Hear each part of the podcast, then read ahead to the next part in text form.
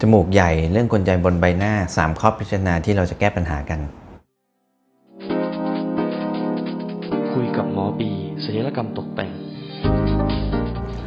สวัสดีครับ ผมนายแพทย์ชพงศ์สาตราสาธิต สมาชิกสมาคมศัลยแพทย์ตกแต่งแห่งประเทศไทย วันนี้มาคุยกับเพื่อนๆในเรื่องของปัญหาที่ทุกคนมีปัญหาเรื่องของอจมูกใหญ่จมูกโตอยากจะทำให้มันเล็กลง เราต้องดูอะไรกันบ้างนะครับ ถ้าคิดว่าที่คุณหมอพูดมีความรู้หรือว่ามีสาระก็ฝากกดแชร์ กด subscribe กดไลค์ให้ด้วยนะครับหลายๆ คนในเฉพาะคนเอเชียพวกเราเนี่ยมีปัญหาเรื่องคิดว่าตัวเองจมูกใหญ่จมูกโต แล้วก็อยากจะทำให้มันดูเรียวเล็กลงนะฮะให้เหมาะสมกับใบหน้า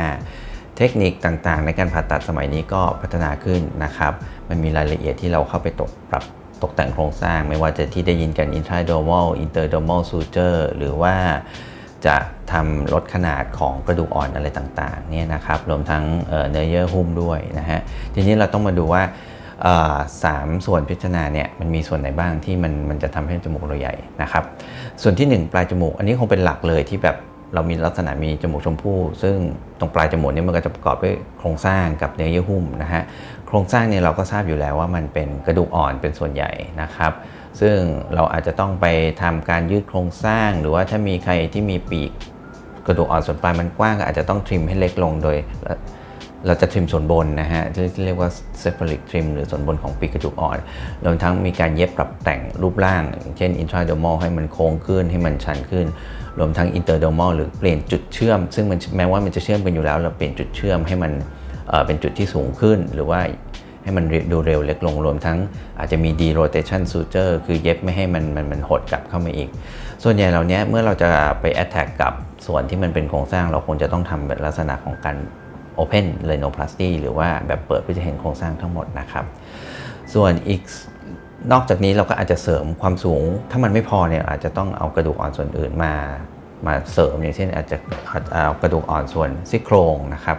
มาช่วยในลักษณะเป็นเป็นโครงสร้างเป็นคานค้ำเป็นอะไรเพิ่มขึ้น หรือเพิ่มความสูงขึ้นรวมทั้งกระดูกอ่อนใบหูด้วยนะฮะเพื่อให้มันมีความโด่งความเร็วขึ้นนั่นเองนะครับ ส่วนเนื้อเยื่อหุ้มเนี่ยบางคนมีเนื้อเยื่อหนา แต่ว่าส่วนที่เราสามารถที่จะทริมออกให้บางได้อาจจะเป็นเนื้อเยื่อใต้ผิวหนังนะครับ อย่างเช่นส่วนของไขมันหรือส่วนของพังผืดจากคนที่มีปัญหาเคยเสริมมาแล้ว แล้วมันมีปัญหาพังผืดหนาหรือว่าอะไรก็แล้วแต่ แต่ว่าถ้าเป็นส่วนที่เป็นผิวหนังเลยนะฮะเราอาจจะต้องทริมได้ไม่ไม่ไม่มากนักนะครับ เพราะว่า จะต้องไม่ให้ผิวหนังมันขาดเลือดแล้วเดี๋ยวจะเกิดเนื้อตายแล้วเกิดเป็นแผลเสียหายถาวรได้นะครับ อันนี้สำคัญมากนะครับ เราต้องดูดูกันนะฮะส่วนที่ 2 ก็คือปีกจมูก ปีกจมูกเนี่ยคุณหมอเคยพูดไว้แล้วในคลิปของปีกจมูกอาจจะกลับย้อนกลับไปดูกันได้นะครับในรายละเอียด ปีกจมูกถ้าคนปีกจมูกกว้างมันก็จะทำให้สัดส่วนของจมูกเนี่ยเราดูใหญ่ดูโต อาจจะไม่สมสัดส่วนกับใบหน้านะฮะทีนี้การตัดปีกนี่ก็เป็นมีส่วนเข้ามาเกี่ยวข้องในการแก้ปัญหาจมูกโตจมูกใหญ่ อาจจะลดความกว้างรวมทั้งลดการกลางของปีกให้องศามันขึ้นหน่อยนะครับแต่ว่าอันนี้มีข้อจำกัดที่จะต้องไม่ทำให้เป็นจมูกสามเหลี่ยม หรือว่าอะไรที่มันผิดธรรมชาติ ไปตามดูในคลิปได้นะฮะคลิปก่อนหน้านี้นะครับ เดี๋ยวเรามีลิงก์ไว้ให้นะครับ ส่วนส่วนที่ 3 นี่คือสันจมูก สันจมูกเองเนี่ยมันก็เป็นโครงสร้างกับที่เราจะอาจจะต้องปรับ ซึ่งอาจจะเป็นปีกกระดูกอ่อนส่วนบนนะครับหรือว่าเป็นเรื่องของฐานจมูกกระดูกแข็งเลย อันนี้เราอาจจะมีการตอกเพื่อให้ถ้ามีคนฐานกว้างนะฮะเราอาจจะตอกกระดูกเพื่อยุบลง ซึ่งก็ต้องมีข้อจำกัดว่าไม่ให้กระทบกระเทือนการหายใจนะครับ ส่วนสันเองเราก็อาจจะ เสริมมันได้ให้มันดูเป็นสันเร็วขึ้นนะครับ ให้มันมีเงาตกกระทบที่มันมันดูเร็วขึ้น ซึ่งอาจจะต้องใช้วัสดุ เช่นซิลิโคน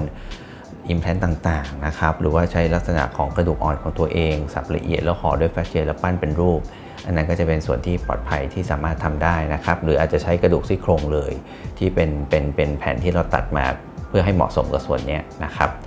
เพราะฉะนั้นจะเห็นว่าส่วนต่างอันนี้คือ 3 ส่วนที่เราพิจารณากันนะครับ ลายจมูกปีกจมูกรวมทั้งสันจมูกที่จะทำให้จมูกเราดูเร็วเล็กลงได้นะฮะแต่ว่าพวกนี้ต้องทำโดยผู้เชี่ยวชาญนะครับรู้มีความรู้เกี่ยวกับกายภาพของจมูกอย่างดี แล้วก็ไม่ทำให้เกิดความเสียหายกับจมูกเรานะครับอันนี้สำคัญมาก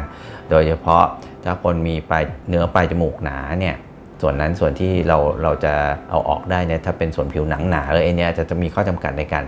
แก้ไขนะครับ เพราะฉะนั้นทุกคนต้องคุณหมอที่จะทำให้ก็ต้องรู้ข้อจำกัดนั้นนะครับถ้าเป็นคุณหมอที่ไม่เชี่ยวชาญหรือว่าไม่มีความรู้อาจจะทำให้เกิดความเสียหายได้ อย่าเอาเรื่องของราคาถูกเป็นเกณฑ์นะครับหมอย้ำนิดนึงเพราะว่ามันมีมาตรฐานของความปลอดภัยความอะไรอยู่นะฮะก็อย่าลืมเช็คชื่อแพทย์กันด้วยนะครับ ก็ไม่งั้นมันก็จะอาจจะเกิดการเสียน้อยเสียยาก เสียมากเสียถาวรได้นะครับ โอเค แล้วก็อันนี้เป็นเรื่องที่คุณหมอเอามาฝากกันวันนี้ในเรื่องของการแก้ไขปัญหาจมูกใหญ่จมูกโตนะฮะว่าเราทำอะไรกับมันได้บ้าง ถ้าใครมีข้อสงสัยคอมเมนต์มาได้นะครับ หรืออยากรู้เรื่องเกี่ยวกับหัวข้ออะไรเพิ่มก็คอมเมนต์มาได้นะครับ คุณหมอจะพยายามตอบทุกอัน แล้วก็พยายามจะเอาข้อสงสัยของเพื่อนๆเนี่ยไปไปหาความรู้มาคุยกันอีกนะฮะเพื่อให้เข้าใจง่ายขึ้นหมอจะพยายามพูดให้มัน ปัญหาที่มันง่ายๆนะครับให้ให้ประชาชนทั่วไปเข้าใจได้ เพราะฉะนั้นก็ฝากกดแชร์ กดไลค์ กด subscribe พี่ด้วยนะครับแล้วก็วันหลังมีข้อสงสัยอะไรเราก็มาคุยกันอีกเพิ่มเติมนะครับ ยินดีครับแล้วก็เจอกันโอกาสหน้า สวัสดีครับ